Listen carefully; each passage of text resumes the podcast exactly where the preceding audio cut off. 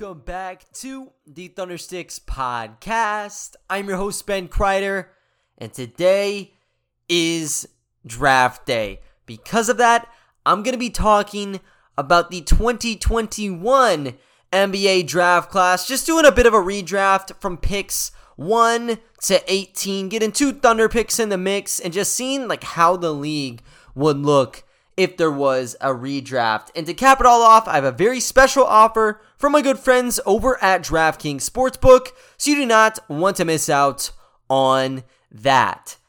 Starting things out though, obviously, as we know, the NFL draft is commencing tonight. We'll see how everything unfolds. I think Aidan Hutchinson is projected to go number one. I've heard, you know, some other other sayings as well on who might go there, but it should be uh, pretty fun for me.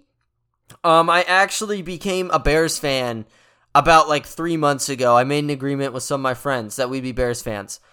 They don't even have a first round pick tonight, so it's gonna be fun, and it's gonna be a very fun time uh, rooting for the Bears. We'll see how they're doing post Nagy, but.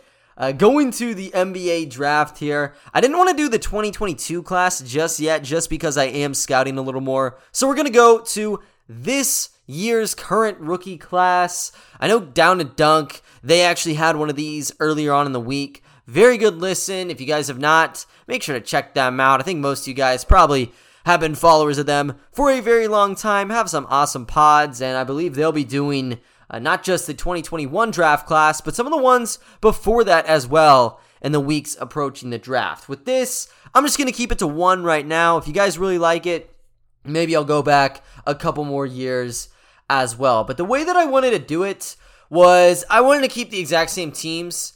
Uh, in their set draft positions. Now, one thing that could change up is potential trades because in the top 10, you saw uh, the 10th pick get dealt from New Orleans to Memphis due to like the Valanciunas Adam swappage, and then the Pels got that number 17 pick, and then OKC was even involved at number 16. I think just for the sake of it, we're to say that those two deals still happened, though it would be very fun if OKC held on to that number 16 pick. We're to start though at the very top of the board with the Detroit Pistons. Obviously, they were struggling mightily going into the draft. They had Sadiq Bey, Isaiah Stewart, and Jerami Grant. That's kind of what they were working with. Killian Hayes, uh, Hayes was a dud when they got him in the top, I think, seven picks. So, who do they take? I mean, the clear options are the players that finished top three in Rookie of the Year Cade Cunningham, Evan Mobley, and Scottie Barnes.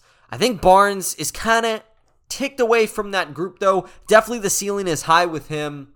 Um, but I don't know positionally if that's what Detroit really needed. And even in retrospect, I don't think they need Scottie Barnes on that team. Obviously, he's a big improvement, but he's not going to do better than Mobley or Cunningham in my eyes.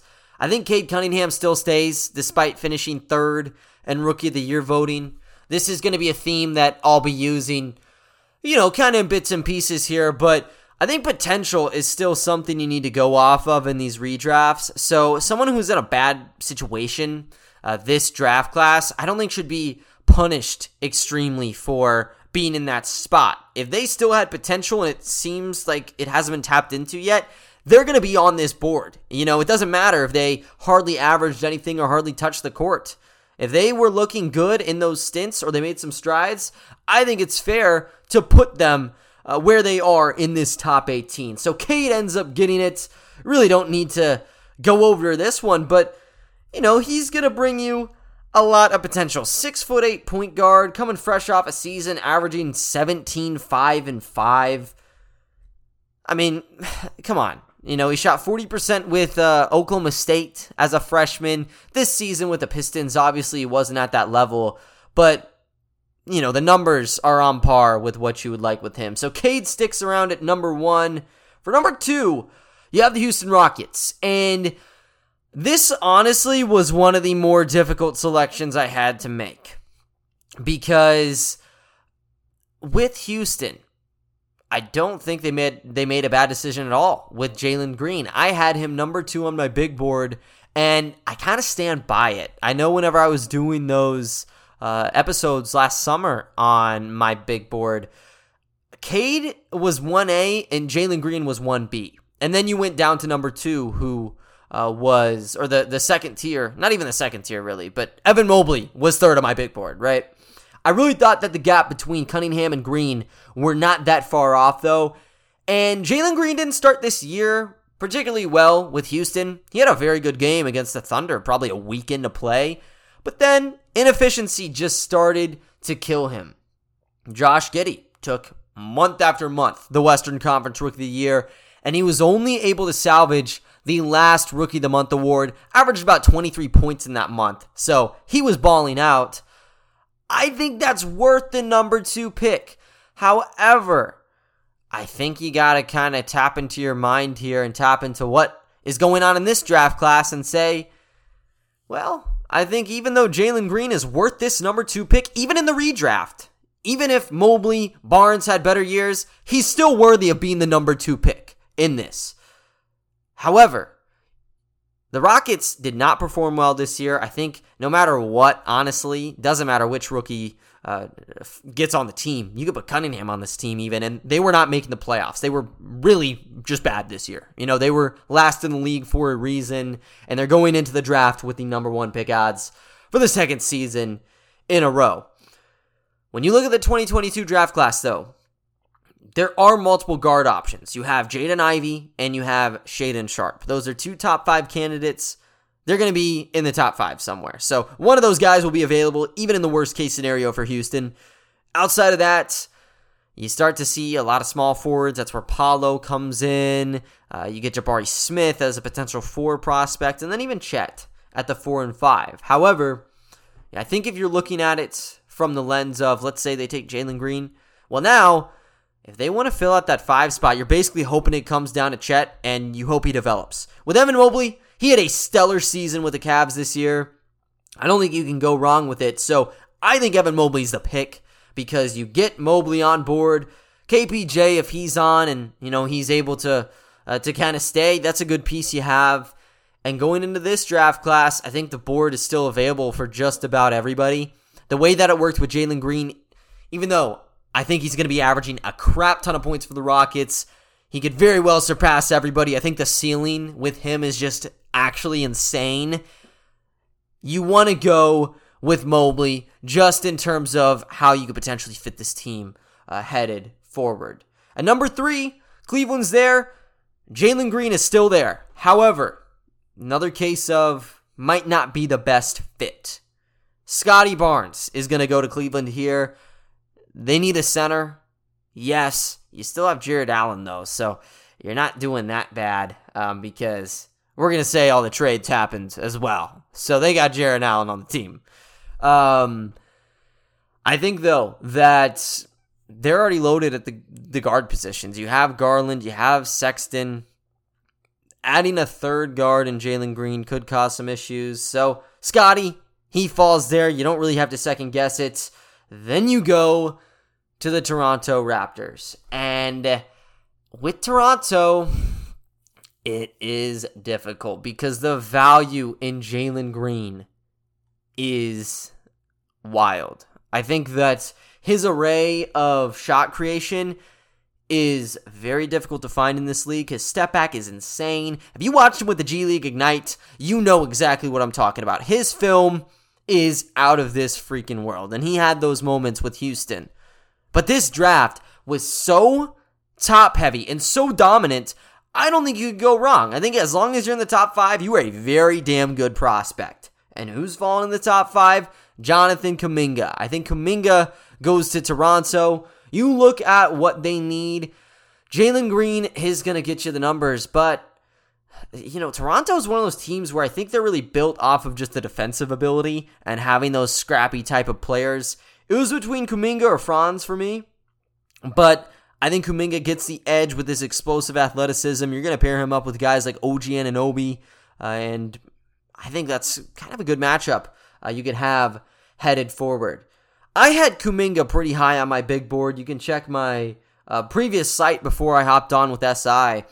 Bricktown Beat my big board had Kuminga, I believe, top five in the draft class, and that was the guy I thought OKC was going to take. I was really sold on it. I enjoyed the fit there. Even if he couldn't shoot the basketball, very high on just about every other aspect of his play. When it terms to get in terms of getting angles around the cup, you're not going to find a better player in this draft class than Kuminga.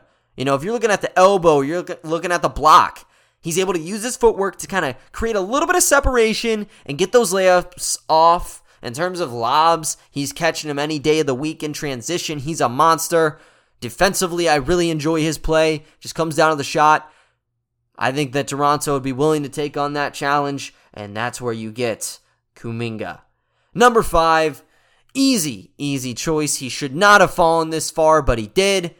Jalen Green is going to Orlando. This is exactly what they need. They need that firepower on this roster. Do they have a crap ton of guards already? Absolutely, they do. They got Jalen Suggs here a year ago, though. They were going for who they thought the best player was available. And Jalen Suggs was expected to be the number four pick in this draft class. That's something that I don't think people are going to forget, but it was very obvious. It was uh, pretty hard to see someone say that Suggs was going number five. I had him number eight on my big board in this draft class uh, because I thought he was a very good passer, but I was not sold on the other areas of his abilities. He does have the potential, of course, but he was not good as a rookie. That kind of tanks him down. In the case of Jalen, just too many flashes of greatness. They need a scorer, and they need Jalen Green. That brings you to pick number six with the Oklahoma City Thunder. It's not much of a surprise here, but I'm going to go into the pick in one second here. First, I want to talk about a very special offer, though, going on with my good friends over at DraftKings Sportsbook. The NBA playoffs means next level basketball. Get in on the first round action with DraftKings Sportsbook, an official sports betting partner of the NBA. This week, new customers can bet $5 on any team to win and get $150 in free bets instantly. You win no matter what. All DraftKings Sportsbook customers can also bet during the first round with same game parlays. Combine multiple bets from the same game for a bigger payout. The more legs you add, the more money you can win. Plus, place a same game parlay each day with three or more legs and get up to $25 in free bets back if one leg doesn't hit. Here's what you have to do for the offer. Go ahead and download the DraftKings Sportsbook app now. Use promo code TBPN. Bet $5 on any NBA team to win their game during the first round of the playoffs and get $150 in free bets instantly. That's promo code TBPN at DraftKings Sportsbook, an official sports betting partner of the NBA. Minimum age and eligibility restrictions apply. See show notes for details. Moving on though, going to pick number six with the OKC Thunder. We knew how it was on draft night. It was Jonathan Kuminga or it was James Bouknight. I don't really think there was another option. Maybe I'd say Scottie Barnes was in the conversation, but in like the 48 hours leading into the draft, it appeared that he was going to go in the top five. Like the draft stock had clearly surpassed pick number six, and OKC at six really wasn't going to get there without some sort of trade package. This is where you kind of get a little break in the action because I think that top five is very difficult to beat. You can still sneak in. There's some very good players, but there's a break in the action. Josh Giddey was dominant all season long, but he doesn't break top five. He sticks with a Thunder at pick number six, and that is ex- that's insanely good value. You know, if your sixth best player out of a draft class is Giddey, and he was averaging, you know, the numbers he was in year number one, you know that the draft class is in very good hands. He gave it all this year for OKC. You know, he led uh, rookies in assists, second most in rebounds, and he was even dabbling inside you know, for some buckets. Ended up with four triple doubles on the season, three of them coming in succession, tying Oscar Robertson there. This is the kind of player that OKC would want. Now, there are still questions on the fit. You know, Josh Giddey had an interview this past week, I believe it was. I don't know if it was ESPN Australia or just an outlet in Australia. My apologies, but they uh, they asked him a few questions on like fitting with someone like SGA, and he used the comparison of Damian Lillard and CJ McCollum. Those are two very on ball players. You know, they need the basketball in their hands to kind of create for themselves. It's how it works with SGA, and it's definitely how it works with Giddey as well. I mean, SGA's led the league in drives, or at least been in the top three last two seasons uh, by a pretty fair margin. He's always up there because that's just where the offense starts. With Josh Giddey, he's not really an off ball piece either. He needs the ball in his hands. Sounds like they're working towards kind of uh, finding the, the sweet spots where they're both uh, not just really good on ball, but off the ball, they're able to become very experienced and kind of mesh well in that regard. I don't think you're going to find a player with that skill set outside of Josh Giddey right here, and that makes the pick easy. It's clean cut for Oklahoma City, and they're keeping Giddey in Oklahoma. Number seven, Golden State. Initially, they brought in Kuminga. This was the best player available pick easily for them. There was some um, talk Bob Myers had. And Draymond Green was the one who pitched the idea of taking Kuminga. Set it around the fourth pick, and he was obviously there at seven, so went ahead and took him. He's been very good for Golden State when he sees the court. He's not available though, and that leaves it to Franz Wagner to take the number seven pick. This one's not very close. When you look at what Golden State needs, they need that defensive ability, which Franz brings, but also that three point shot, which he has in his arsenal. So this is really a match made in heaven. When you're talking potential, I think you would say Kuminga has that higher ceiling, of course. But for right now and for what Golden State needs, Franz checks the boxes and he still does have some room to potentially uh, grow as an overall prospect. This is the 3 and D uh, kind of darling that you'd want. And for them in the playoffs right now, they could most definitely use some more shooters. They already have the Splash Bros and then Jordan Poole just emerging. Add Wagner there, pin him in the corner. You're going to see some success from him. Kuminga is not really shooting at that high of a clip. You'll just see him kind of closing out games or defending at the four at times, uh, trying to help in terms of defensive uh, intensity. But he sticks around at seven, and this basically stays pretty part of the course here. Only member that was not drafted uh, in the top seven who ha- is still available is Jalen Suggs. And at number eight, you have Orlando. Initially picked him at five. You could swoop him up at pick number eight. I don't think they do that, though. You look at the Magic and you kind of have to think like, where do they want to go? They just picked up Jalen Green, so I think that X's out the guard positions. Now you're looking at wings and potentially even bigs.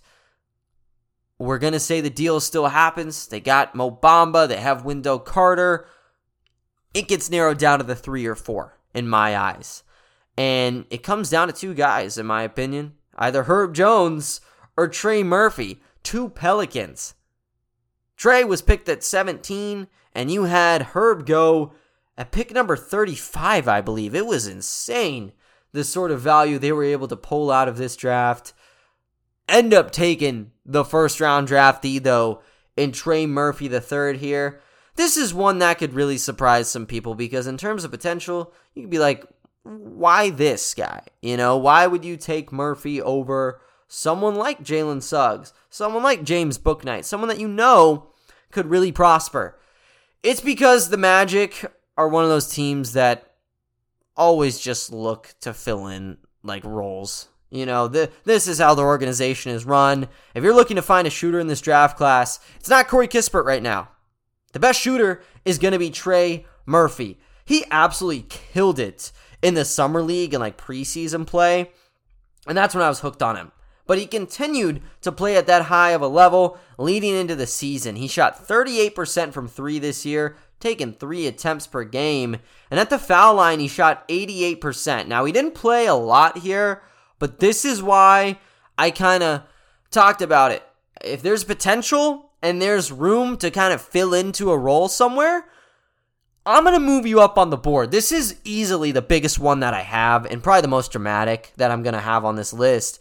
But I think he earns it. He's only 21 years old.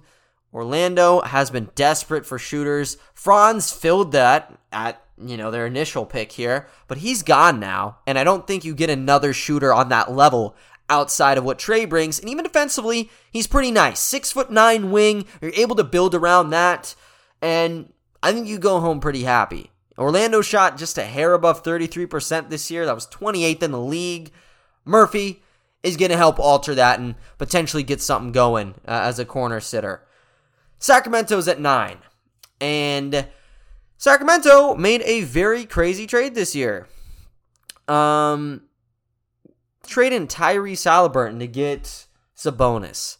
And surface level, I don't know if it was like insanely bad. Like obviously Sabonis is very, very talented. He might be better than what you have in Haliburton right now. Uh, but Haliburton's younger. He has the potential. And the Kings are just not ready to contend in the playoffs right now.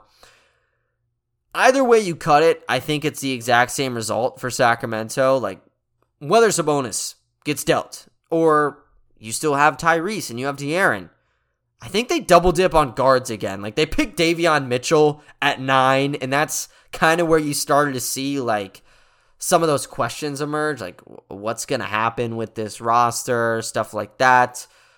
You go with Jalen Suggs. You get the best player available, and what do you know, man? He um he basically is the exact same as what you get in Fox and what you get in Haliburton. I'm not here to make the rules, right? Like I'm just trying to be kind of realistic. I want to get into that mindset and in terms of you know what you could have in the potential factor and what they probably do, Suggs Suggs is going to be there at nine. They're going to take Jalen Suggs and and deal with it. Very good playmaker, just not a great season for them. You kind of look at him as like a potential um, starter almost. You know, whenever I graded him, I thought that he would be a very good bench player, uh, potentially like a, a solid starter. I don't know. I think that this is probably the the best choice. Now, I did consider actually taking Alperen Sengun here, but then you get into the details of does this trade happen, does it not? And even though Sengun would be amazing, I think that would give a really like fun lineup with him and Haliburton and even De'Aaron Fox there because they can all really pass the basketball. Jalen Suggs is where they're gonna go, and you'll see what they do in terms of transactions. They'll definitely make one with one of those three. Going to the final pick in the top 10, though, you have the Memphis Grizzlies. And their first pick was Ziaire Williams. He was projected to go probably in the 20s in my mock draft, I believe. And most big boards had him pegged around 25. This is a guy coming out of Stanford that had some definite hops, had some potential defensive ability, but he really didn't have that full package, it seemed like. With the Grizz this year, he kind of lived up to that number 10 ranking and he's still relatively young. So I think he has that value. However, you have a guy in Herb Jones from New Orleans who also has that.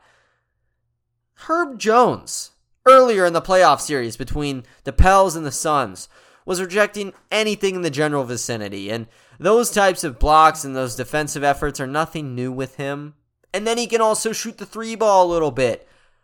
The Grizzlies pride themselves upon defensive ability. And this isn't just from like the grit and grind era where you got Junkyard Dog and Marc Gasol.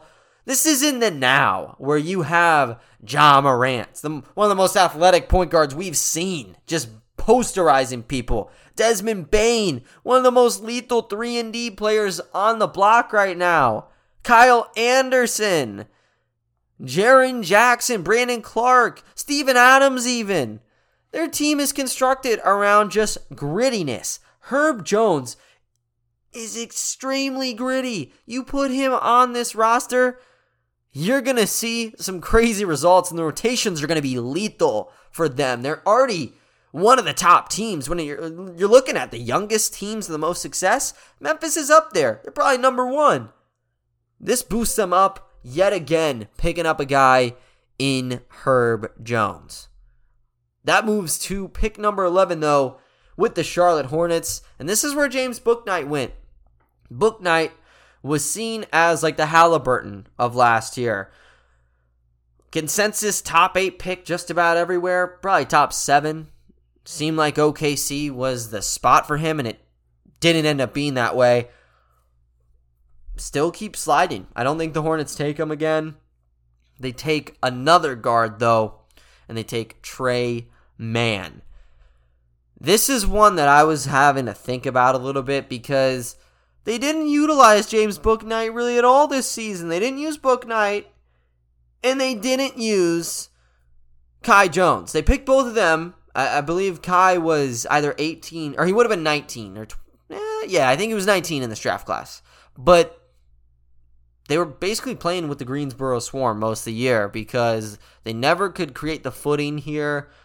Once again, this was one of those where Sengun was brought in the equation as a potential pickup, but I just couldn't see it. You know, if you had Kai, I don't know. I don't think that's the move. I think that when you're looking at who you have on roster right now, it's basically the LaMelo Ball show. You still have a lot of depth in those guard positions, don't get me wrong. But I think next to LaMelo, you want to pair him up with a very good shot creator. Out of this draft class, I think the top three guard shot creators would be Jalen Green at number one, and then you have Tre Mann and Deshaun Bones Hyland. Even Cam Thomas could sneak in there, but I think it's between Bones Hyland and Tre Mann, in my opinion. The way that Mann closed the year, I think says it all with him. The step back is on par with some of the better players in the league. Started getting back into the floater. This is a double digit score waiting to happen. With a guy like LaMelo, this is a crazy passer. He's able to play basically street ball on any given night. This is a tandem I think you'd want moving forward. And Bouknight is also a shot creator, but it's not to the same degree. He has stuff like step backs in his arsenal. Between the legs, going into like behind the backs are also one of his stronger suits but it's not on that level, and I don't think he has necessarily uh, the step and burst that you'll find in Tre. So Tre is now out of the Thunder's grasps, right outside the top 10, but he's a lottery selection. This could be seen as like a homer pick or just because I've seen a lot of Thunder basketball, but I really do think this m- matches pretty well for what the Hornets would want and what would work alongside LaMelo Ball. Number 12 had Joshua Primo going to San Antonio. I'm a very big fan of that selection, and I'm not sure if it would necessarily change. I think, though, that at this current spot, you have more very young potential prospects on the board. And Alperen Sengun is there. Sengun was considered a lottery candidate, kind of like a late lottery to mid first. He did go to 16 and then obviously got traded over to Houston. I like him at 12 though because San Antonio has a very good core of centers. Like Jakob Poeltl is one of the more underrated centers in the league. Jock Landale is also there as a backup, but I think that Sengun adds a really nice touch into that lineup. Primo has shown flashes with the Spurs. He's the youngest guy in the league right now. He doesn't turn 20 until like Christmas basically. I like the the idea of filling out that 5 though because though Poeltl is very good, Sengun kind of just fits what San Antonio is about right now. You know, he brings that passing flavor. It's like that st- like it's almost like that I don't know if it, if you deem it a stereotype, but like San Antonio always seems to just draft international players for one reason or another, and it always works out. Sengun is a very good international player, and he's arguably going to be on the list for second team all rookie. Does it happen? Probably not, but he could very well be in the mix and collect some votes in the process. This is someone who has shown that he is insanely skilled at throwing the basketball around. The court vision is wild. In terms of his play from three, He's dabbled in it with some potential. I think that's initially why they picked Primo. Just the idea of fostering a player up. Sengun is someone that they also can kind of build from the bottom up, but he already has some very good traits that you're able to work with. So you end up taking him. Are there still some very good prospects you could mold? Absolutely. But you're not going to find them at the center position. Number 13, Indiana initially selected Chris Duarte. And Duarte was like on the top of the rookie ladder for the first month or two. Very skilled, and I think he averaged about 13 by the end of the year. But he's 24, and Indiana is not looking to make the playoffs. They kind of threw the red flag, and, you know, they started just trading, number one, but you know, now you're looking at a unit where Tyrese Haliburton's running the show. You saw them kind of tank their way to the end of the season, going for a high draft pick, and they got rid of Domantas Sabonis. They're looking to start from the ground up, and even though Duarte gives you a very good player, I think potential wise, I'd rather go for James Bouknight Bouknight did not have a good year. I think, just like Suggs, this was just not a good shakeout for him. But, you know, Bouknight wasn't playing with the team. He didn't get ample opportunities like some of these other guys. And the growing pains really were non existent. It was just getting thrown out a couple times. And if it didn't work out, it didn't work out. Kind of just like tough luck to him. For the Pacers and for what they're going for, I think Bouknight fits in perfectly. Tyrese Haliburton is a great distributor. I think this is someone you could pair him up with fairly well. And then obviously you can round him out with some of the other guys on the roster. Buddy Hield is there as a shooter if they're able to keep him around. TJ Warren's kind of the same if he's healthy and they can also keep him around. A lot of questions surrounding the roster, but one thing's for certain. I think that Bouknight and his shot creation is something that keeps him in the lottery even after a sour first season. Capping out that lottery, though, you have the Golden State Warriors again. They got Franz Wagner uh, in the the first pick at number seven. What do they need though? And I went back and forth between a couple of different guys. Chris Duarte was one of them because he is a scorer. But you got to realize now that you know they've kind of figured out their their scoring lineup. You have Curry, Thompson, Jordan Poole, and then even like Gary Payton is another person that uh, you can fixate on. At the five, even though they could use some help right now, you still have James Wiseman as someone to kind of build off of. And I'm not sure if you'd want to add another five to kind of create that competition. So this is more of just taking someone you really believe in and someone who gives you some positives. Duarte does it. I think Dosunmu also does. So I'm going to Ayo Dosunmu from Chicago. Second round steal for the Bulls. He goes in the lotto now, though. This one is centered around just the defensive ability. They already have it with Gary Payton, so you could say it's redundant. I don't necessarily think so. He's a very smart passer as well, and you're not going to see a very big uh, stretch of mistakes with him. I think that's what they need. They need to find those more disciplined guys to throw on the roster if you're looking to contend. Find those guys who are kind of wise for their age group. Sumu is definitely that, and that gives him the lottery grade from me. Number 15 sees the Washington Wizards back on the clock. Initially, they got Corey Kispert. They're not going to be going for much right now. You do have some injuries. Bradley Beal was out for a decent chunk of the year. I think they go with Davion Mitchell. And might be asking why. Like, I think ideally you would have wanted Sumu because you need that point guard spot. But Bradley Beal was running point guard at some stints this season. And Davion not only is a nice offensive kick, but defensively as well. He's able to give you a bit of the edge that you are looking for. He has a lot more potential that I think people give him credit for. I don't know exactly why that would be. I know he's a little bit up there in terms of like the age group of a rookie, but he's still, you know, just like 23. So he's going to turn 24 um like by the start of next year, which, you know, can be pretty damn valid if I'm going to be honest with you. But he's already at a really good level and he's only got one season under his belt. You got to remember he's playing with the Baylor Bears before this. That's when they went on their national championship run I think this is one where, you know, the, the Wizards could throw in that curveball and shoot for potential, but this is a, a really good blend of a great skill set and someone who honestly shouldn't be this far down on the board right here. 16 has Houston. I say the deal still happens because they are looking to fill in a new role. They picked up their center and Evan Mobley at number two, but they missed out on selecting a guard prospect because of it. Now, later on in the draft, they selected Joshua Christopher. I'm not even sure if they do it in a redraft because they're going to take one at 16. That is Nah'Shon Bones Hyland out of VCU. Bones Hyland was the G League darling, or the Combine darling, I guess you could say. Don't think he touched uh, the G League waters actually, but he was at the NBA Combine kind of as like the under the radar player to watch. And then he was on every single radar. Three pointers were going down like crazy for him.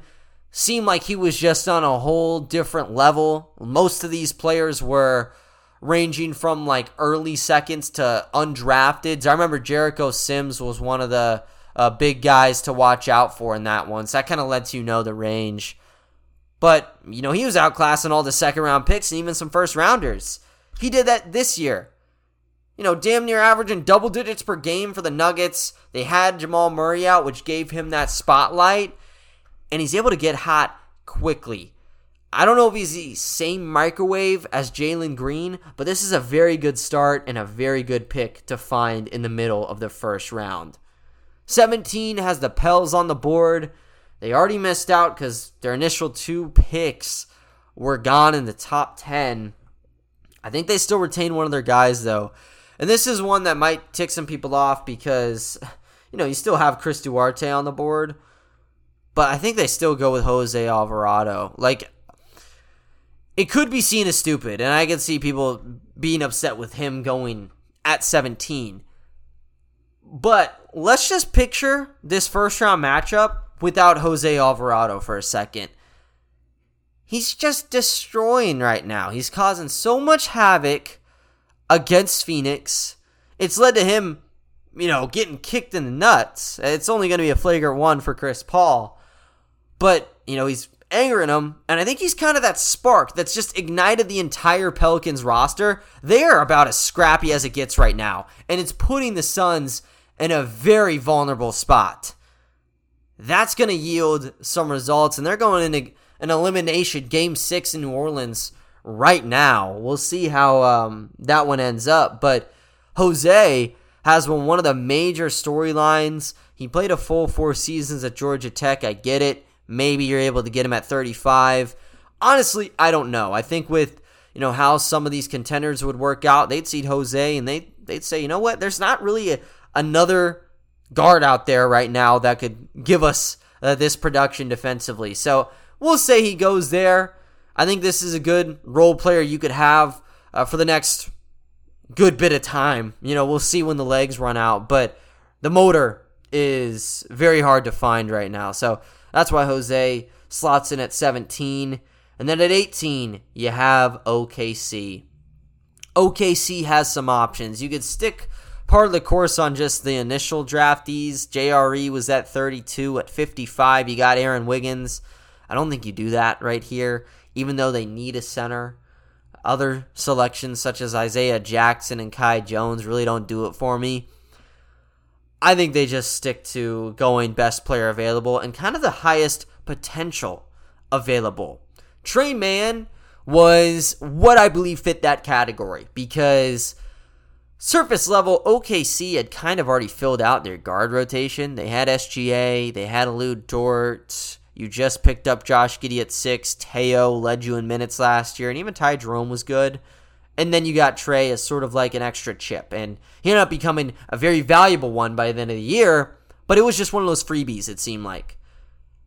I don't know if they shoot at this uh, shooting guard position anymore. Cam Thomas would be the best like replacement, I guess you could say, if you wanted that microwave. I believe they go for the three though. The small forward spot is one that I think needs some repair for OKC, and they'll be hoping to do it in the draft. Like if they get in the top four somewhere, that's when you'll see someone like Paolo or someone like Jabari really help them. But currently, you're trying to figure out who the three is. Is it Josh or is it Lu? Behind him, is it Kenrich? Is Veit going to be uh, servicing some minutes? I think you shoot for the stars. You go after someone who really didn't even play in the NBA this year, but I think he showed enough at the G League level at least to warrant him going in the first. It's Jalen Johnson. Jalen Johnson killed it for the College Park Skyhawks this year. Him and Sharife Cooper were a dynamic duo. Yes, is the competition level like a bit worse? Sure. But Jalen hardly even played in college. Let's say that after being that five star recruit, he went directly to the G League Ignite and he put on the exact same numbers he did. I don't know how he goes to number 20. That's initially where he fell, and that's where he kind of uh, got to the spot of being like expendable to the point of just being in the G League all the time. But I mean, he would have been probably the best guy on on the G League Ignite. If you're going to say the best G League Ignite player last year, I'd say it was between maybe Jaden Hardy and Scoot Henderson. I'd say Scoot Henderson would have more traction, but Scoot is not going to be in the draft until next draft. Jalen Johnson averaged 21.1 points for College Park, 11 rebounds, and 4.3 assists. 30% from three. Not so great at the foul line, but inside was destroying the frame at six foot nine, 220 pounds, is right where you would like it to be. The big issue coming into this was potentially he had some anger problems that uh, kind of kept him away, like in high school and then also in college, like the idea of him being a quitter. He didn't really quit for College Park, and I didn't see much going on on the Hawks front when he was assigned. They use the blue system. Oklahoma City does this. That's why Aaron Wiggins is up. That's why Lu Dort is up. I feel like they would have taken Jalen and probably played him with the blue. But if he stayed playing at this high of a rate, I can assure you by the end of the season, it wouldn't have been Krejci playing 40 minutes. It would have been Jalen Johnson playing 40 minutes. And he would have been doing that probably since post All Star break. OKC has to be the best incubator right now for these young prospects. There are a lot of them, which makes the competition extremely difficult. But when they really put the care into it, we've seen a lot of diamonds just come out of nowhere. Jalen Johnson could be that. I really do think the potential is is there if he does get the time of day at the NBA level. I love his palette, and I think that's exactly what Oklahoma City would need. So that's going to cap it for this one. If you went down to 19, 20, uh, all this and that, you'd still have guys like Ziaire Williams and Chris Duarte there. I know Moses Moody was deemed like the dream prospect had he fallen to 16, won a pick before uh, to go um, down to, or excuse me, went to the Warriors at 14, so two picks before. But I think now you'd still be okay with the Hall of Giddey and then Jalen Johnson. It's not as good as what you had the first time, but that's just how it goes in redrafts. You keep it a little bit more even, and you don't get all the stars. Kind of uh, makes it all all work out here. But that does it for today's episode. That concludes the draft coverage from the 2021 draft. We're going to be going into the 2022 draft class in the next couple of weeks. Just bear with me here as I get those evaluations in and as I round out some of the other stuff going on. Should be over in a week. And then I can fully kind of commit to getting those large scale evaluations out of the way. But other than that, though, guys, that is going to do it for today's episode. I thank you all for listening, and I will talk to you all next time. See ya.